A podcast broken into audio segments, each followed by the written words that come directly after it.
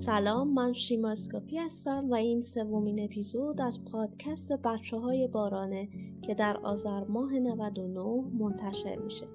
در این اپیزود ما سراغ گفتگو با خانم مهناز یوسفی نویسنده و کارگردان رفتیم که علاوه بر تهیه یک مستند در حال ساخت در زمینه معلولیت در پایان نامه کارشناسی ارشد خودشون هم به موضوع تجربه زیسته معلولین از رسانه ها از معلولیت پرداختند.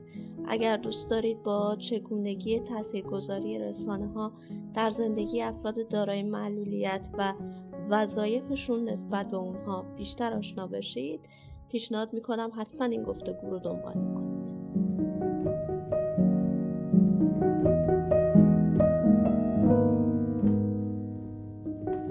سلام می‌کنم به شما خانم یوسفی و خیلی ممنونم از اینکه قبول زحمت کردید برای مشارکت در این گفتگو.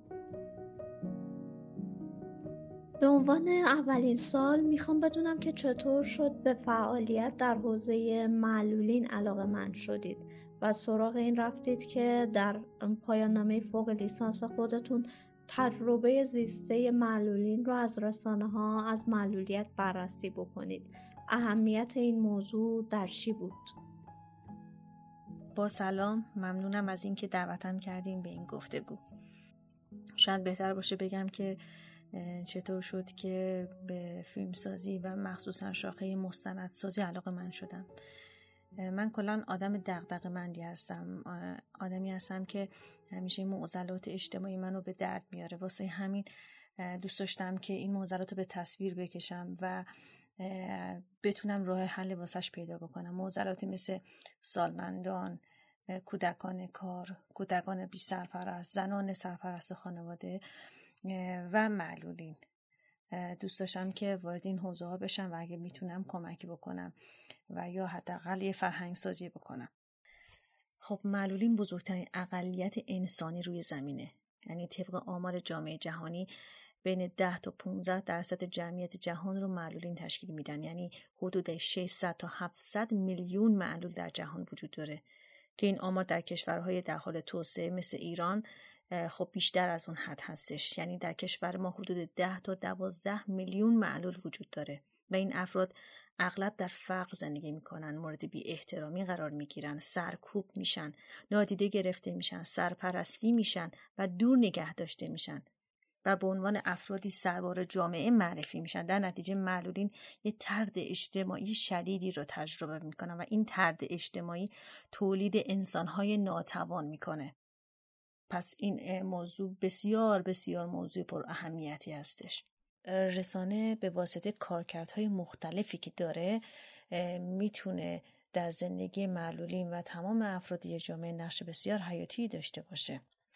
از جمله کارکردهای رسانه، کارکردهای خبری و آموزشی، کارکرد اطلاع رسانی، کارکرد آگاهی بخشی، کارکرد انسجام اجتماعی، کارکرد نهادین سازی، برجسته سازی، نوگرایی و کارکرد نظارت اجتماعی، تفریحی و تبلیغی و بسیار کارکردهای مختلفی داره.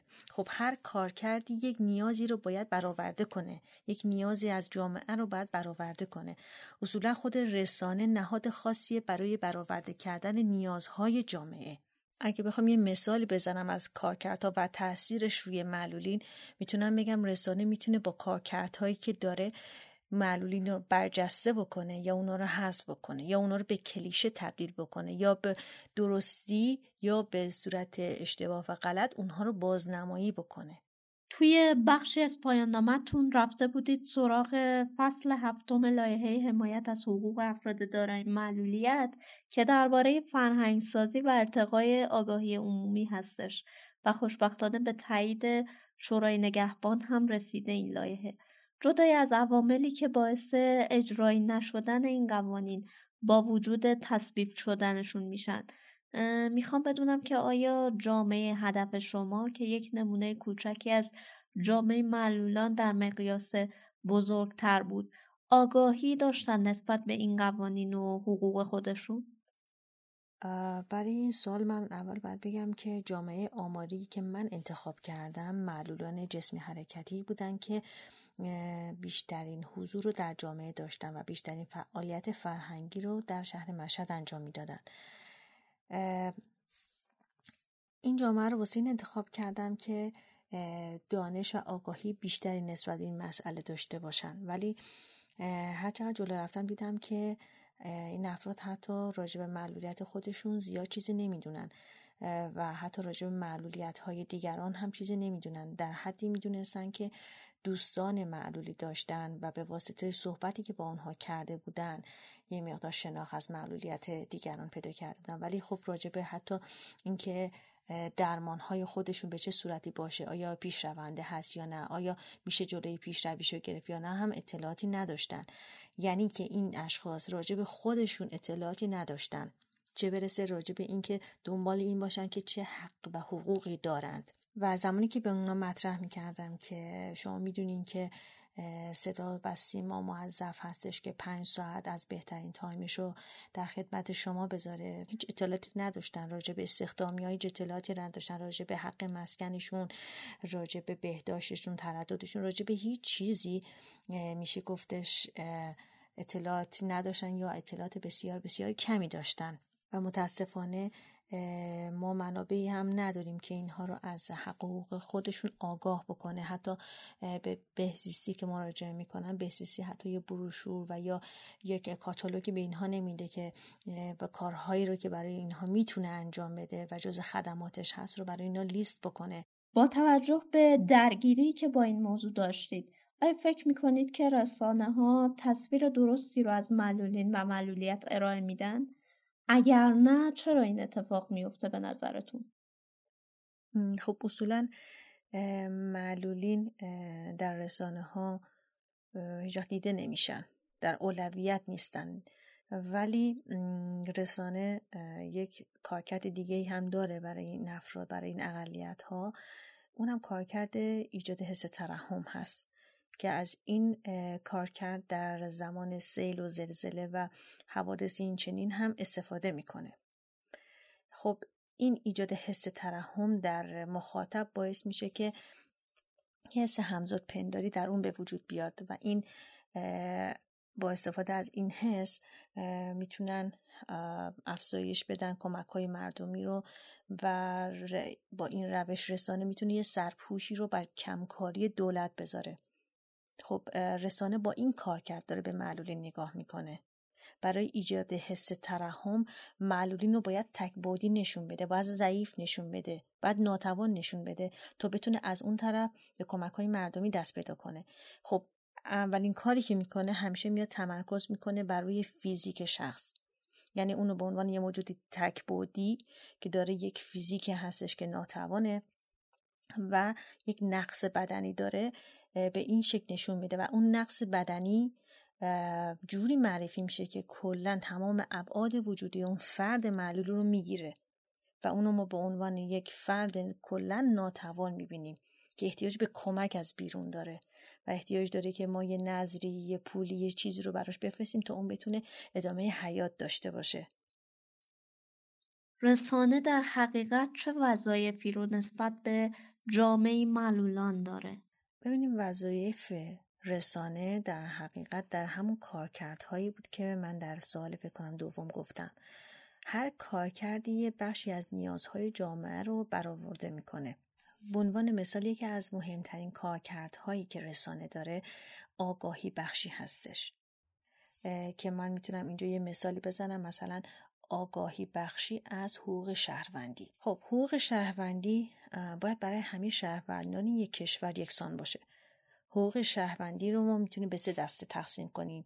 حقوق مدنی، سیاسی و اجتماعی. در حقوق اجتماعی دولت در برابر تعهدات و وظایف شهروندان موظف به ارائه خدماتی است که مهمترین اونا برابری فرصت ها در آموزش، بازار کار، حق بهرهمندی از خدمات بهداشتی، مزایای رفاهی، خدمات اجتماعی در مواقع بیکاری و حق برخورداری از استاندارد در زندگی است. خب تلویزیون می‌تونه به اشکال مختلف در برنامه های تولیدی خودش بستر مناسبی رو برای آگاهی شهروندان از حق و حقوق خودشون و وظایف خودشون رو فراهم کنه. یا به طور مثال رسانه می‌تونه بیاد راجع به منشور حقوق شهروندی که در سال 95 توسط رئیس جمهور امضا شد صحبت بکنه و مردم رو مطلع بکنه از حقوق شهروندی که در این منشور امضا شده.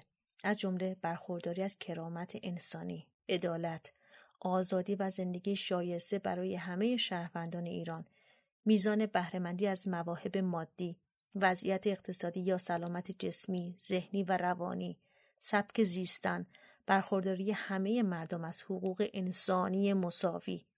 منع تبعیض و حمایت یکسان قانون از همه افراد. دسترسی به اطلاعات و تبادل آن آزادی مطبوعات و رسانه حق سکونت و آزادی رفت و آمد.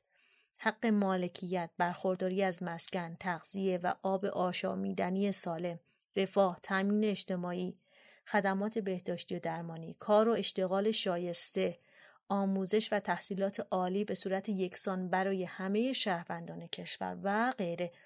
رسانه وظیفه داره به واسطه کارکرد آگاهی بخشی خودش مردم رو از حقوق شهروندی خودشون مطلع بکنه از منافع اونها دفاع بکنه و اونها رو از دولت و ارگانهای مربوطه طلب بکنه.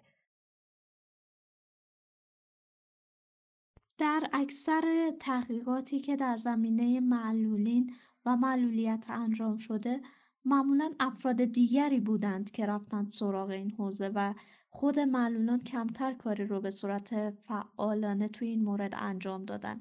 علتش رو چی می‌دونید؟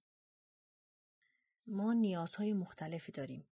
تا نیازهای اولیه ما برطرف نشه سراغ نیازهای دیگه نمی‌تونیم بریم. یعنی اون نیازها رو در خودمون احساس نمی‌تونیم بکنیم. چون به اون نیازها نمی‌تونیم فکر بکنیم. به عنوان مثال وقتی که ما نیازهای اولیه‌مون که همون نیازهای فیزیولوژیک هست مثل خواب خوراک مسکن غذا این نیازها رو نتونیم برآورده کنیم در نتیجه نمی‌تونیم به چیز دیگه فکر بکنیم.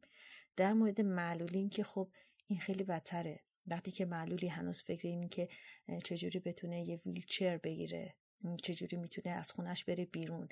وقتی که هیچ امکاناتی نداره. وقتی نادیده گرفته میشه و به هاشیه رون نمیشه نمی‌تونیم به این برسیم که چرا این دنبال پژوهش نمیره. به خاطر اینکه انقدر در نیازهای اولیه خودش مونده و انقدری که افکارش مشغول برطرف کردن این نیازها هست نمی‌تونه قدم بعدی وارد بشه. خب می‌دونیم که برای اینکه شما مرحله به مرحله بتونین جلوتر برین قدم به قدم باید یه مقدار نیازهاتون رو برطرف بکنین و بعد بتونین قدم بعدی رو بردارین.